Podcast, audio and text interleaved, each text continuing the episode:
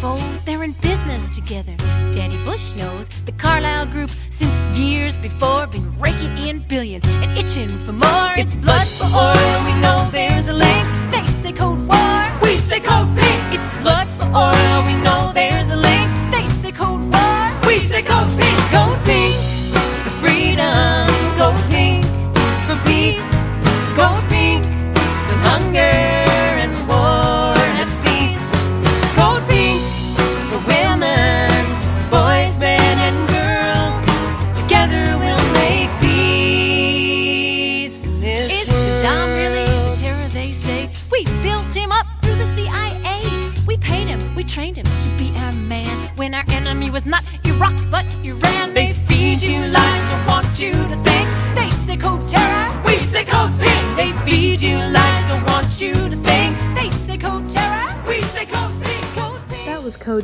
Emma's Revolution. I'm Danaka of Code Pink. Welcome to our Code Pink radio show presented by WBAI 99.5 FM in New York City, WPFW 89.3 FM in Washington, D.C., KPFT 90.1 FM in Houston, KPFK 90.7 FM Los Angeles, and many other community radio stations like Western Mass Community Broadcasting, WMCBLP.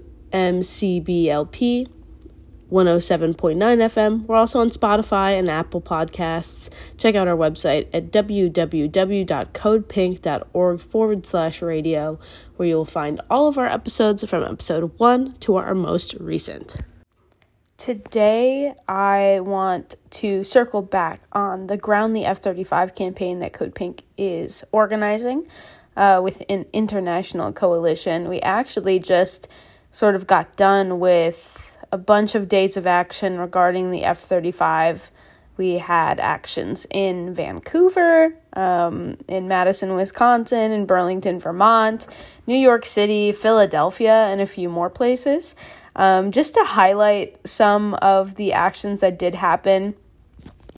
In DC, uh, Washington, D.C., Code Pink got on stage at a CSIS event where one of the vice presidents of Lockheed Martin was speaking on a women's empowerment panel about women in defense, women at the Pentagon, etc. Um, and we got on stage and disrupted the event to say, ground the F 35. F 35s are used by the Israeli government and the Israeli military to bombard Gaza um, that kills women and children um, and the people that they love. Um, so we were there to say that feminism is not militarism. Um, you can't work for a defense company that profits off the death of women all over the world and claim to be feminist. It's not empowerment uh, to be a war profiteer. So we did that. We got on stage, uh, made our message very clear, said to ground the F 35. Um, and that was a very, very successful disruption you can view it on TikTok and our various social medias, Code Pink Alert on TikTok and Instagram. Uh, so please, please go check that out. Uh, also, uh, I had the pleasure of being up in Madison, Wisconsin, where the F 35s are being moved to in just a few months uh, at the Truax National uh, or Air Air Base, uh, the National Air Guard, and um, we successfully blockaded uh, the front of the fighter wing, uh, the entrance to the fighter wing, and stopped a shift change from happening in Madison, um, which was really, really exciting and effective. Um, uh, that was on March 27th. Uh, and, in the very early morning that we did that, it was very, very cold outside. I couldn't feel my toes by the end of it. Uh, but we were successful in bro- blocking the shift change at the airbase um, with no arrests. And in Burlington, Vermont, where the F 35 training is currently taking place, uh, anti war activists attended the city council meeting and basically overtook the public comment section, uh, calling on the city council members to have an opinion on the F 35 and make it clear where they stand on it and uh, make sure to call on the state government to get rid of the F 35s uh, they called attention to how the F 35s moving to Burlington impacted the housing shortage. They had to de- demolish 200 affordable housing units uh, in order uh, to have the F 35s move to Burlington. And it also makes a whole slew of affordable housing units that do exist there uh, hard to live in because of the 115 decibel noise. It's causing noise pollution, it's causing uh, hearing loss in children, uh, PTSD, anxiety, etc. Um, they dominated the city council meeting uh, with their with their public comments calling on the city council to ground the F-35. We also did uh, two banner drops uh, that said ground the F-35 in uh, the state capital of Wisconsin uh, which was really, really exciting to do. And so uh, the Ground the F 35 campaign sort of sees the F 35 as a microcosm of the military industrial complex. And it's sort of hard to get people to see the whole Pentagon budget and see it as a winnable political goal to defund the Pentagon. Um, but when you take something smaller, like the F 35, a, a, a portion of the Pentagon budget, and you make it clear all the issues with it that exist at the whole Pentagon level, like environmental destruction, uh, waste of taxpayer dollars, etc., you can start to chip away at the Pentagon budget. And that's what we're doing to ground the F 35 campaign. So, really, we're talking about the F 35 fighter jet as a small piece of the Pentagon budget. Um, so, today on Code Pink Radio, we'll be talking with David Swanson and Lindsay Koshgarian um, about the Pentagon, the new Pentagon budget and Biden's Pentagon budget request, what Congress will likely do um, in response to this Pentagon request. Uh, hear from them about how the breakdown is, the, their analysis of it, and then I will also talk further about the F 35 program and um, re highlight the issues uh, with the fighter jet. Um, and with that, let us hear from our guests. So, David Swanson, um, we're pleased to have you. David Swanson is an author, an activist, a journalist, uh, and radio talk host of Talk World Radio. He's executive director of World Beyond War uh, and campaign coordinator for rootsaction.org. David's books on war and peace include Leaving World War II Behind, an argument against the use of World War II as a reason for more war. Uh, and War is a Lie, a catalog of the types of falsehood, falsehoods regularly told about wars. David Swanson was awarded the 2018 Peace Prize by the U.S. Peace Memorial Foundation. And David is on the advisory boards of Nobel Peace Prize Watch, Veterans for Peace, Assange Defense, BPUR, and Military Families Speak Out. Thank you so much for being with us tonight, David. Thank you. So, Davis, tell us, uh, David, excuse me, tell us what you think about the military budget. I know you have a lot of thoughts about ah, that. Ah, okay. And uh, lessons that we need to learn. I had thought I was going second. I guess I'm going first. That's cool. Um, so uh, this uh, little short presentation is called "How to Reduce Military Spending." It ought to be easy open bank vault, remove weapons dealers, close bank vault. In reality, we need a ton of tools and work and luck.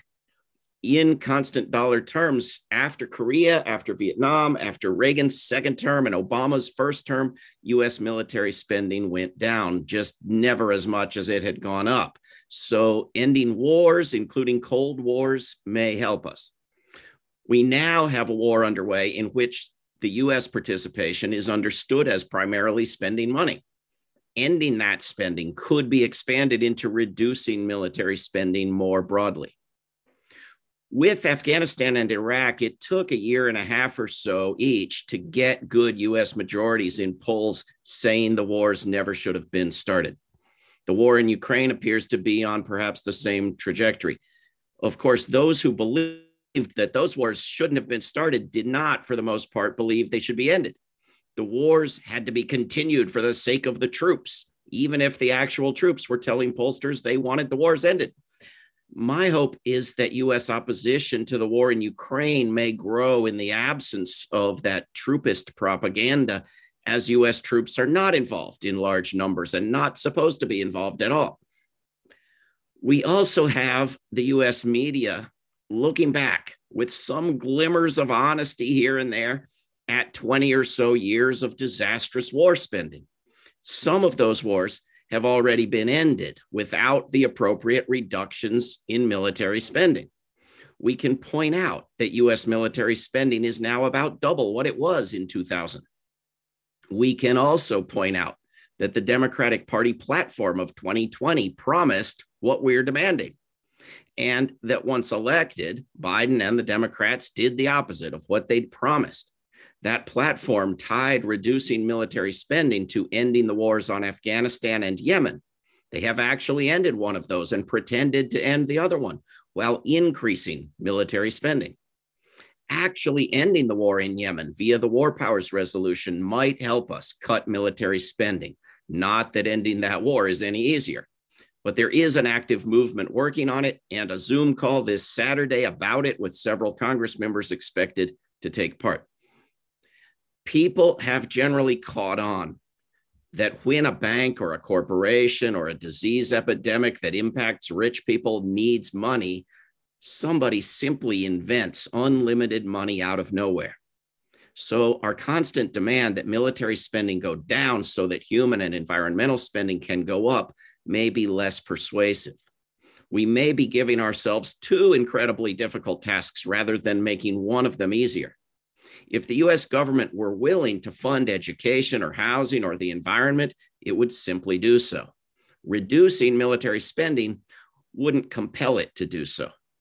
I conclude that we should not shy away from all the usual comparisons of what we could get for what is spent on militarism, nor from comparing the US military with those of other countries, but that there may be something else that's more important.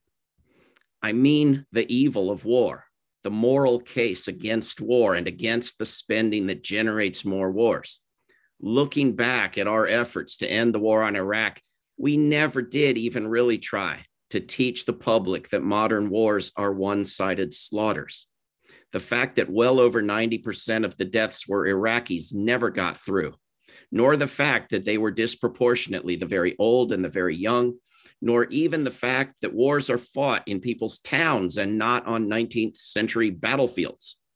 Today, the very best Congress members will tell you the war was a mistake and cost money and so forth. But just imagine on a smaller scale murdering a bunch of your neighbors and then saying it was a mistake and you're sorry the bullets cost so much, even while buying twice as many bullets every day. The point of teaching people the immorality of war is not to feel good or to make somebody feel bad, but to mobilize action. People care. People will act and fund efforts to help distant strangers if someone tells them about the need. So here's how military spending has gone the past few times through. Biden proposes a massive increase above and beyond both what he proposed the year before and what the Congress increased that to. The corporate media reports on the budget proposal mostly as if the single item that takes up more than half of it doesn't even exist. Nobody is asked for a preferable budget proposal, just as no presidential or congressional candidates ever are. The basic facts discoverable from a simple pie chart are kept secret from most people. Zero Democrats object or encourage no votes or vote withholding threats or even state that they will personally vote no. But the Congressional Progressive Caucus publishes a so called explainer with three sentences at the end, vaguely objecting. Congress, with Republicans in the lead, proposes a massive increase over and above Biden's massive increase. So called progressive Democrats whimper about the Republican increase, suggesting through omission that it was the only increase. But zero Democrats object or encourage no votes or vote withholding threats or even state that they will personally vote no. The one exception I know of was in the Senate one year, and not exactly a Democrat. Bernie Sanders once said that he would vote no. Then the bill passes both houses and is, in, and is signed into law. And progressive Democrats tell people they voted no. And moreover, they've co sponsored the People Over the Pentagon Act. But that latter is a bill to reduce a bit the military spending that has gone through the roof during the years they've been proposing that bill. A bill that won't pass the House, but if it did, would have to pass the Senate and the president. And then military spending could simply be increased by the 100 billion that bill reduces it by. If a Congress member or a caucus thereof were serious, they would do what the Progressive Caucus did to oppose the Manchin dirty oil deal. They withheld their votes from a Democrats only procedural vote to bring a bill to the floor unless that deal was left out. And they got what they wanted. But that bill was last year's Military Authorization Act. Never once have they organized and withheld their votes to reduce military spending. This, I think, should be our primary demand to them. Will you speak out about the need for your colleagues to join you in voting no on military spending unless it is significantly reduced? Doing so on every relevant vote, whether or not you expect to succeed, but even if you might succeed. A caucus of Congress members in a single House can change policy by withholding votes, depending how many of them there are, how many are in on the vote, and, and what other members are voting with them for their own reasons. And I don't think many Congress members believe that many of their constituents know that. Might they risk making it worse, worse than the current course of quickly destroying all life on Earth? Perhaps. But they'd make an actual effort and we'd see who did and who didn't and needed pressure. A single Congress member can force a swift debate and vote on ending a war, such as Yemen or Syria. I know that most Congress members are confident their constituents have never heard of that. Not one Democrat spoke in support of a recent resolution to end U.S. war making in Syria. How many of them have heard from us that we want that war ended, troops brought home, troops brought home from everywhere, foreign bases closed, and military spending slashed? The media's biggest lie on military spending is that of omission. Our job is to make it a story. The media's biggest lie overall is that of powerlessness. The reason the government spies on and disrupts and constrains activism is not that its pretense of paying no attention to activism is real, just the opposite. Governments pay very close attention they know damn well that they cannot continue if we withhold our consent. The constant media push to sit still or cry or shop or wait for an election is there for a reason. The reason is that people have far more power than the individually powerful would like them to know. But we only have it if we exercise it. Profound words from David Swanson, Executive Director of World Beyond War. It's my uh, great pleasure right now to introduce our next guest. Lindsay Koshgarian works, her work and commentary on the federal budget and military spending has appeared on NPR, the BBC, CNN, The Nation, and so forth. She is the program director at the National Priorities Project. Her work is at the intersection of military and domestic federal spending. Lindsay got her start as a clinic worker and organizer at Planned Parenthood in central and suburban Philadelphia and led economic development and affordable housing studies at the University of Massachusetts Donahue Institute prior to joining the National Priorities Project in 2014. Lindsay holds a degree from UCLA and a BA in physics from the University of Pennsylvania. That's a Master of Public Policy from UCLA. Welcome, Lindsay Koshgarian, to Code Pink Congress. Thanks for having me, everyone. Um, and thanks, David, for your um, remarks. A lot of really good insights there.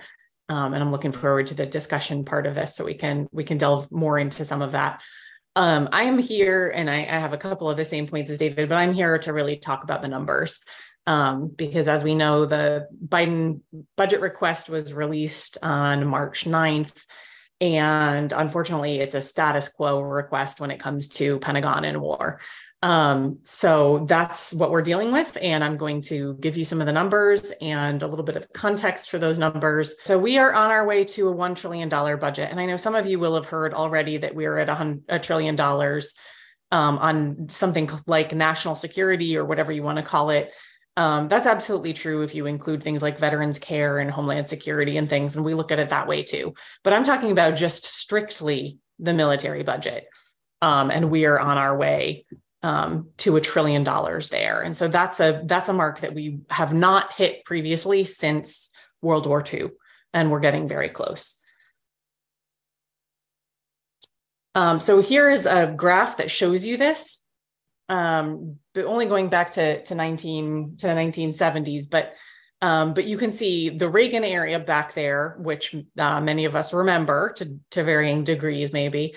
Um, but remember how sky high that was? We're way, way beyond that now. Um, and we first kind of reached this level at that peak of the 9 11 wars when we were surging in Iraq and Afghanistan, and um, spending went up, and then it came down again with um, thanks, I have to say, to the Tea Party and their um, budget control measures and sequestration, which was very bad for social services, but which did result in some decreases um, to military spending. Um, but we're right back up there again. And we're right back up there um, in a world where we no longer have any active wars officially that the US is involved in.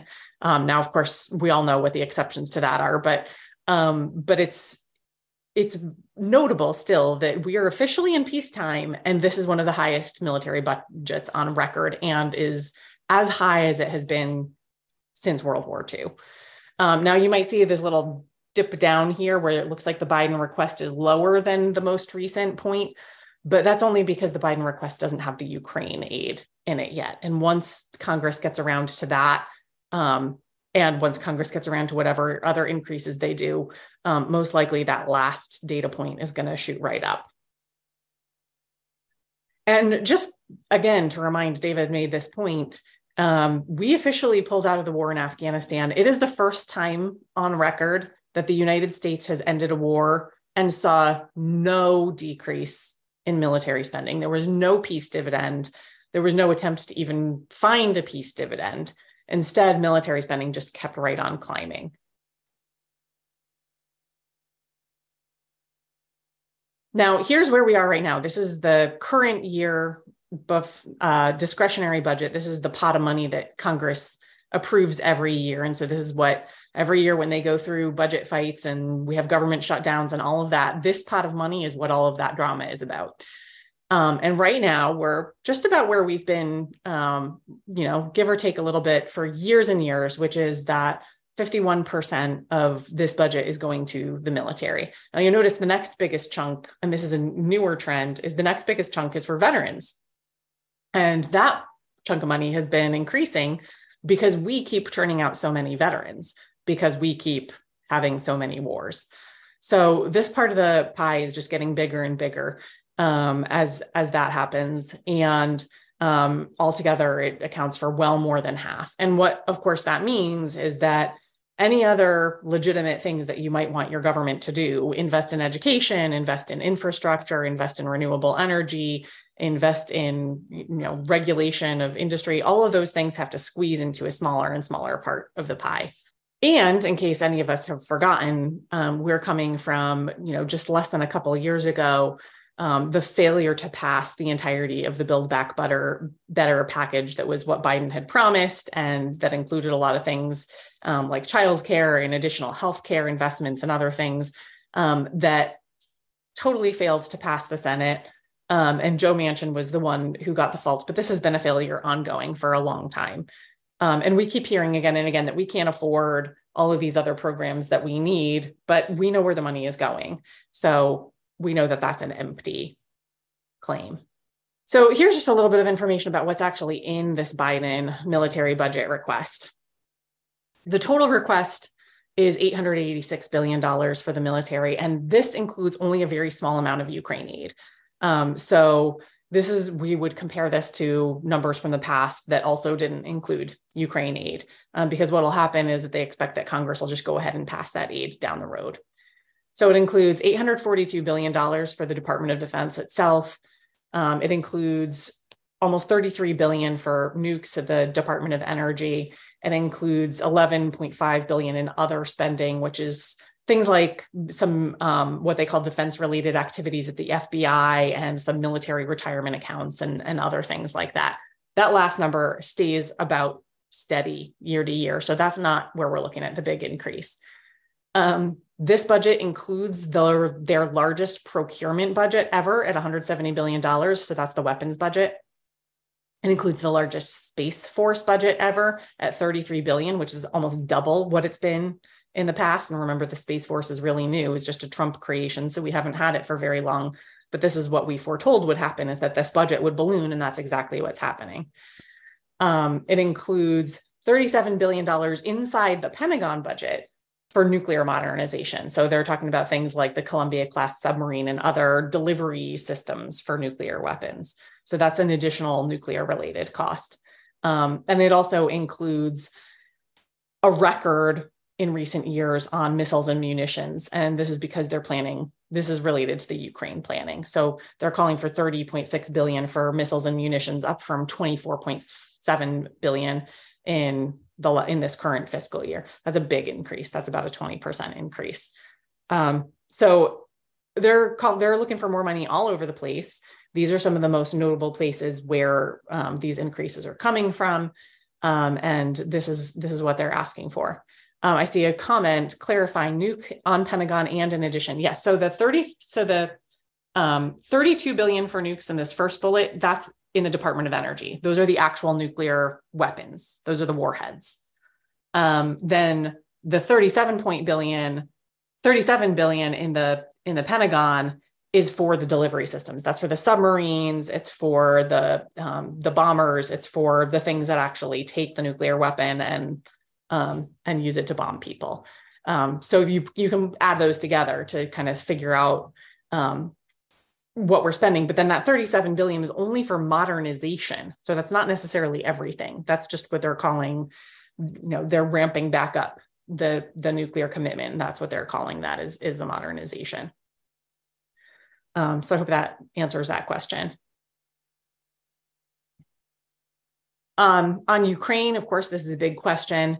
Um, that 886 billion total that we're looking at, um, that's 28 billion higher than fiscal year the, the fiscal year we're in right now. So it's a 28 billion dollar increase, but that doesn't include Ukraine aid because we don't know where Ukraine aid is going to go this year yet. Um, there's a little bit of it in the Biden budget, but only about six billion total. Um, and so what we would expect is that Congress is just going to keep finding is just going to keep adding to that as the year goes on. Um, and last year, um, the military aid to to not military aid to Ukraine, the Pentagon portion of military aid was 37 billion. Um, and then there was more in the State Department. So that's not the the total total, but the the Pentagon portion of it was 37 billion.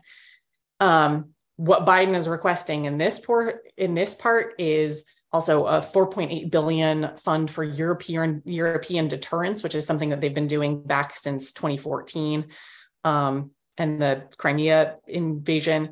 Um, but that doesn't tell the whole story. That's not, you know, we can't look at that number and say that's what they're spending on Ukraine because we know there will be more.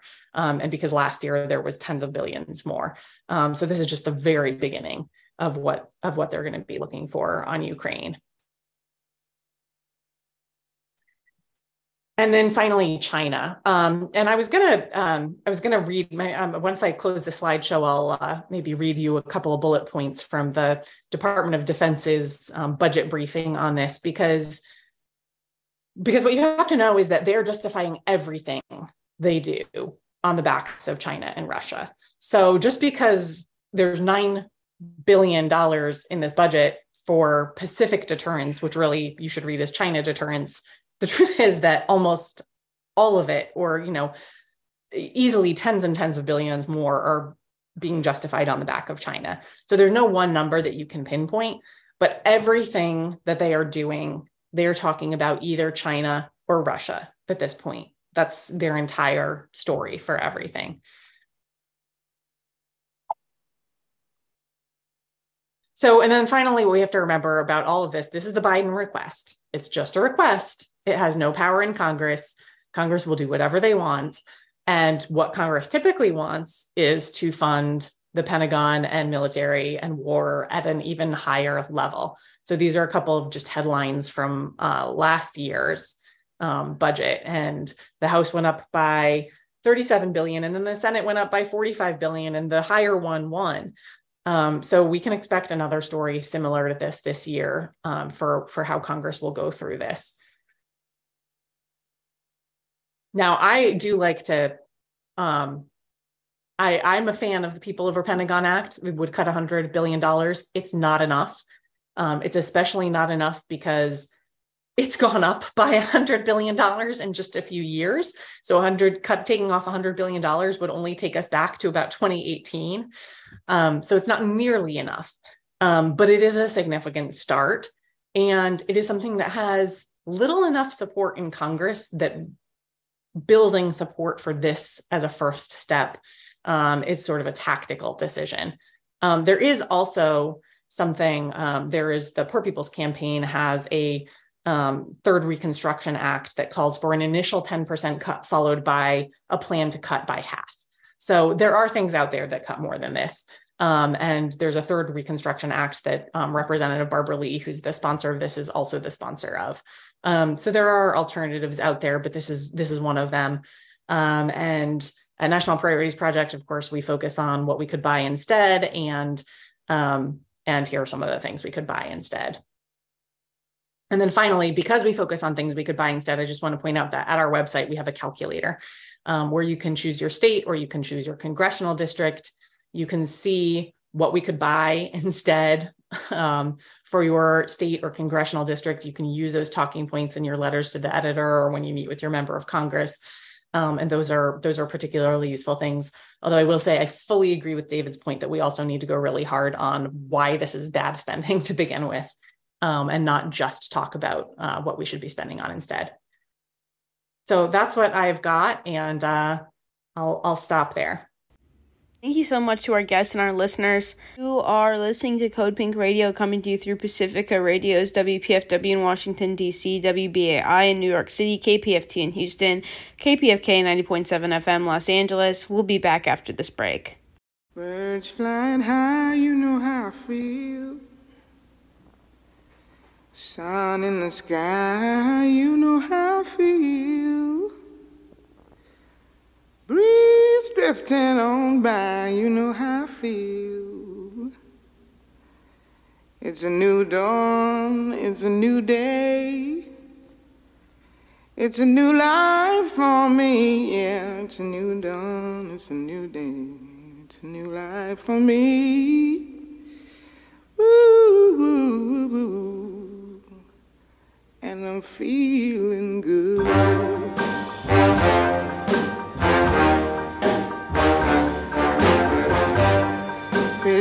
Sea, you know how I feel. River running free, you know how I feel.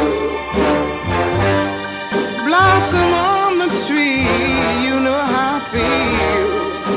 It's a new dawn, it's a new day it's a new life for me, and I'm feeling good.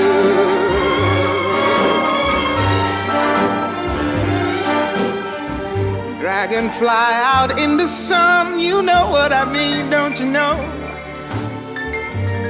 Butterflies all having fun, you know what I mean. Sleep in peace when day is done, that's what I mean. And this old world is a new world and a bold world for me.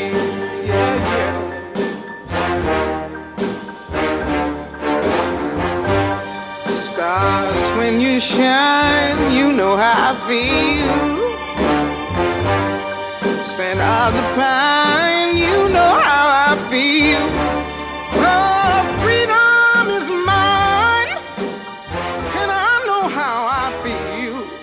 it's a new dawn. People often ask me, how do I maintain my spirits in these difficult times? And I have a five word answer Latin America and the Caribbean. In this region, progressive governments are coming to power, pushed forward by people's organizations that are giving us an idea of what participatory democracy can look like. That's why I'm so excited about the America's Policy Forum we're organizing in Washington, D.C.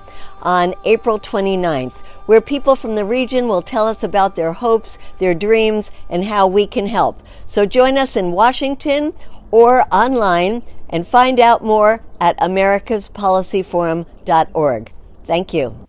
Welcome back. My name's Danaka from Code Pink. You're listening to Code Pink Radio, presented by WBAI in New York City, WPFW in Washington, D.C., KPFT in Houston, and KPFK 90.7 FM in Los Angeles. So last week in Madison, Wisconsin, uh, I got the opportunity to go and help peace activists there block and block the shift change at their air base that will be hosting the F 35s. Uh, we successfully blocked the shift change that morning on March 27th, um, stopped a bunch of cars from coming into the fighter wing um, for a few hours. And so now we'll hear from a local broadcast uh, some interviews from the people who participated. Activists opposed to the F 35 fighter jets coming to Madison. Today was a day of action. About 40 members of Safe Skies Clean Water Wisconsin, Code Pink, and Midwest Catholic workers gathered in the pre dawn hours outside the entrance to the 115th Air National Guard base at Truax Field, holding signs, singing peace songs, and physically obstructing vehicles from entering the base. Keep your eyes on the prize without the F 35. The military selected the 115th Air National Guard to receive F 35 military jet planes as soon as this May. There is controversy surrounding these jets due to the noise they make, reportedly four times louder than the F 16s that have been at the base, PFAS pollution from the base, and the risk of making Madison an enemy target.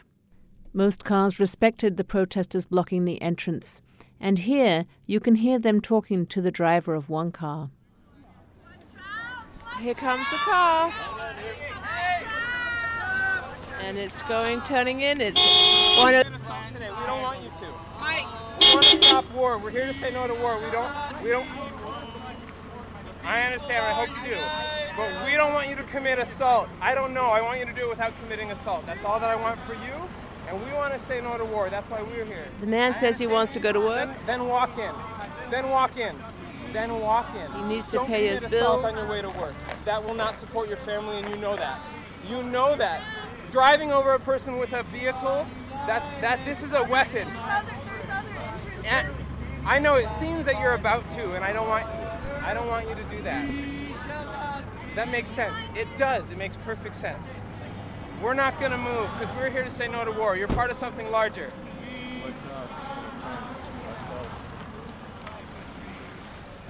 And the car is backing up and driving away. But the scene became a lot more tense with some drivers more determined to enter. Here comes a truck, a large white GMC truck. Oh, and it is not going to stop. And it's going straight past me on the sidewalk almost, and people are jumping out of the way, and it's going through.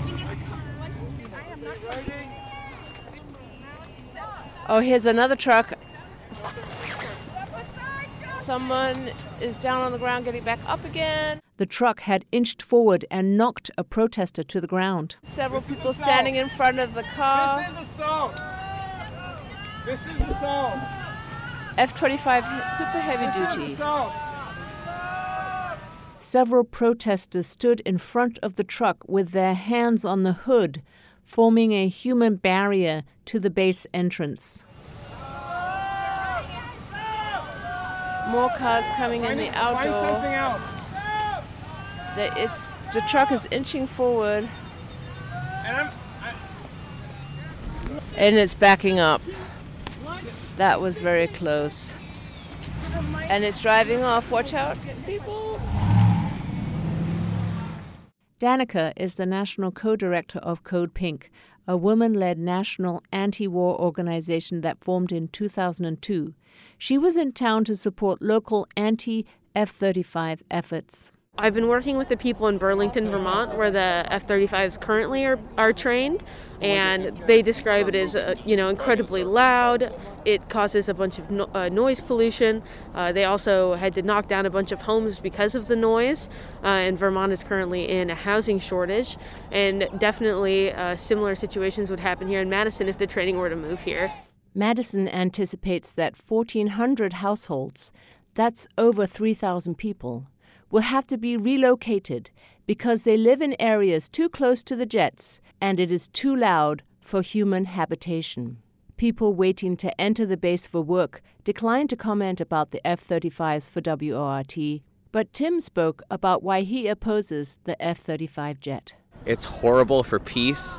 Uh, and it's an enormous waste of taxpayer money. It'll cost $1.7 trillion over the course of its lifetime that money could forgive all student debt in this country. That money could fund so many urgent priorities. But instead, they're bringing a nuclear bomber to Madison, Wisconsin against the wishes of the people so they can make more money for Lockheed Martin and not keep anybody safer. This is putting Madison on the map as a nuclear target. And we're here to keep Madison safe, to protect the children, to protect the air, and to protect the water. Mid morning, after the dawn action at the airbase, about 40 anti F 35 activists went to the state capitol to persuade Governor Tony Evers to cancel the F 35s and change the mission of the airbase to peacekeeping and public safety. Several were ready to get arrested, among them Tom Boswell of Safe Skies Clean Water, who spoke to a representative from the governor's office. Hi, I'm Tom Boswell. I'm Dave.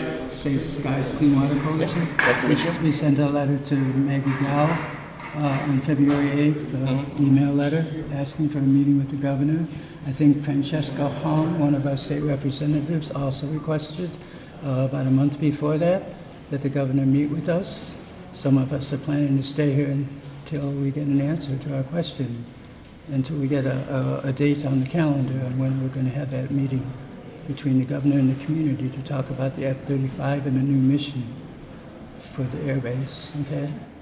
Gotcha. Well, I can flag for our team and see what they can do, but unfortunately, most people aren't available currently. Um, so if you leave a constituent registration form, you know, I, you know, I get emails from the governor every day. I get the news releases, and I'm sure you must have uh, time to meet with thousands and thousands of people on the north and east side of Madison who are concerned about this issue. Mm-hmm. And the jets are uh, scheduled to come uh, sometime in May. We don't have a lot of time to wait. The governor was not forthcoming. Boswell believes that Senator Tammy Baldwin and Governor Tony Evers have the power to stop the F 35s from coming to Madison. Boswell was at the Capitol to prevent nuclear capable and uh, military jets in the middle of, uh, of a low income, high density community on the north and east side of town, uh, as well as, uh, of course, pollution of our water for over a half century now. We have 59 schools and daycares within uh, three miles of the airport, and those kids are, are going to suffer immensely. Uh, it's so difficult for them to learn now for a variety of reasons, and now their classes are going to be disrupted seven times a day by these awful, boondoggle, horrible, inexcusable F 35 jets. The group of activists obstructed the entrance to the governor's office while the raging grannies and other protesters sang their support.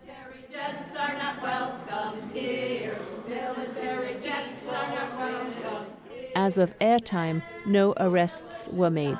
This is Helena White reporting from a day of action in opposition to the F 35 fighter jets coming to Madison for WORT Local News.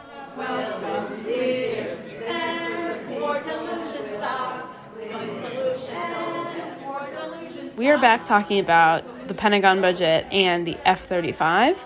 So, our next guest is uh, Danaka Katovich, who is our national co director at Code Pink and the lead organizer of the Abolish the F 35 campaign.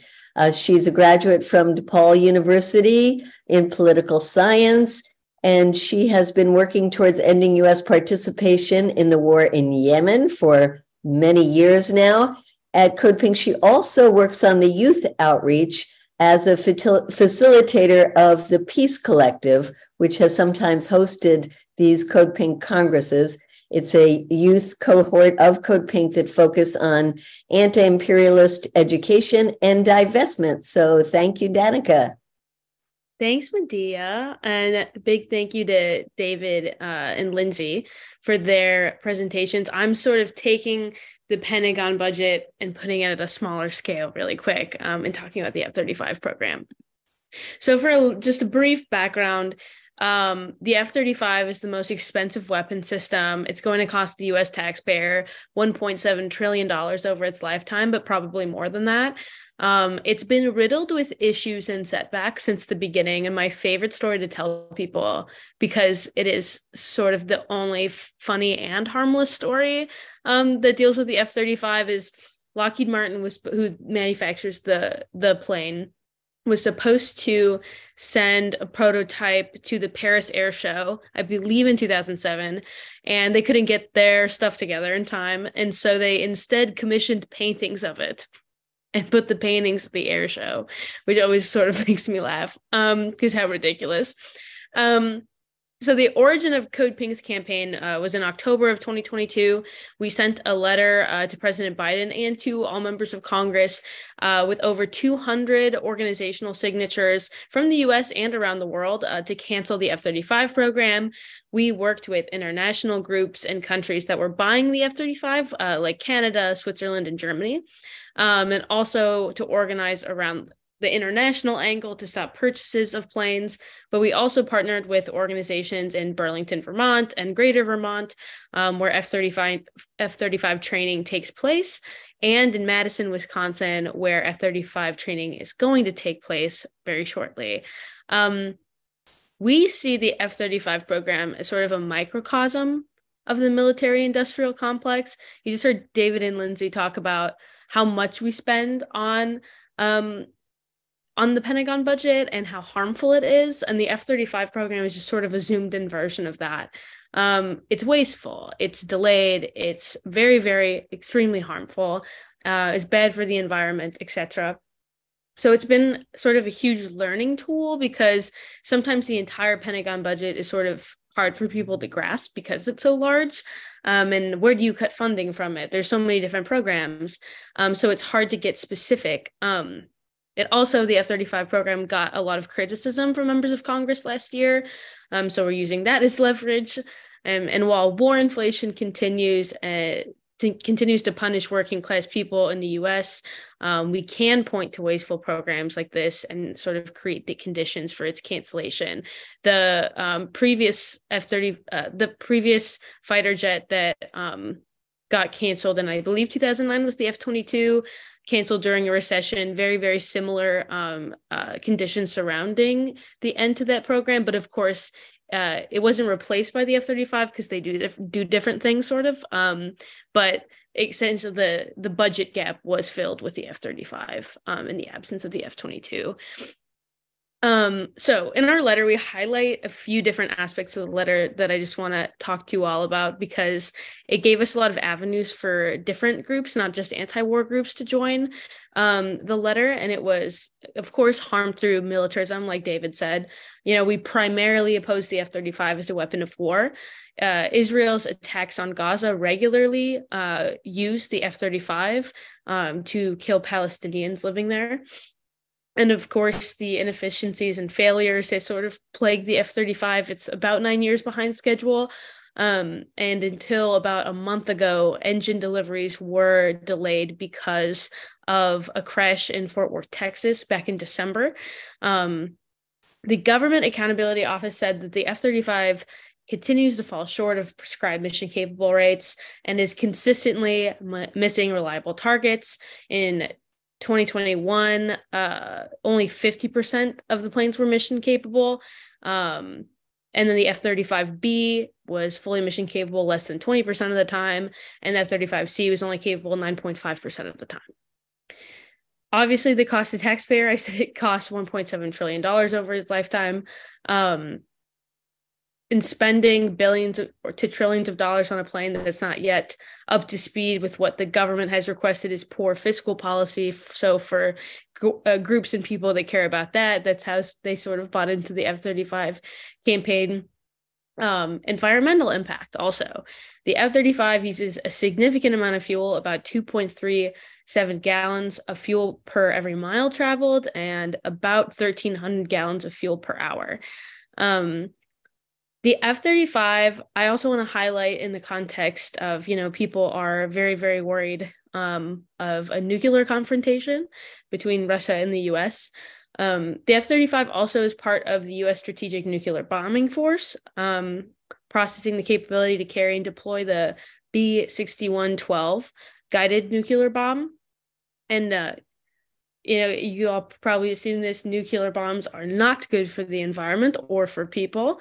Um, so they're relatively new, from what I understand. The, the bombs, um, they can detonate between the beneath the Earth's surface, increasing their destructiveness against underground targets, and it is the equivalent uh, of a surface burst weapon with a yield of 1.2 uh, kilotons, which is basically 83 Hiroshima bombs.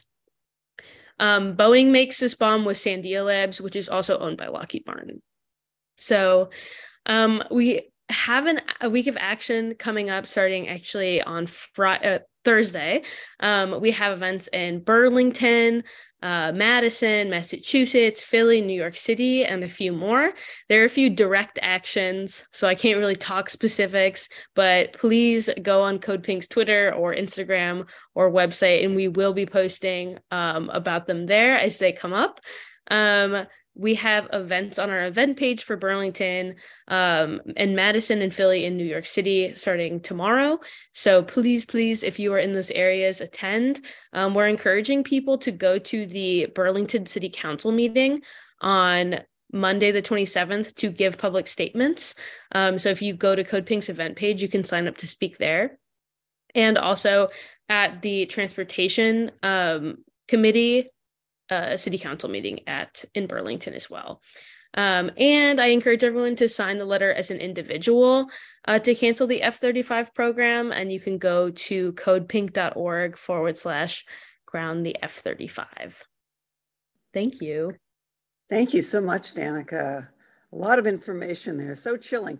Thank you for listening to Code Pink Radio, presented by WBAI in New York City, WPFW in Washington, D.C., KPFT in Houston, KPFK 90.7 FM Los Angeles.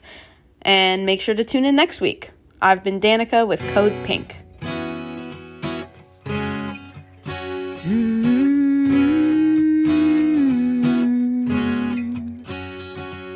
Bush and Bin Laden, you think they're foes? They're in business together. Daddy Bush knows the Carlyle Group since years before been raking in billions and itching for more. It's blood for oil. We know there's a link. They say code war. We say code pink. It's blood for oil. We know there's a link. They say code war. We say pink. Pink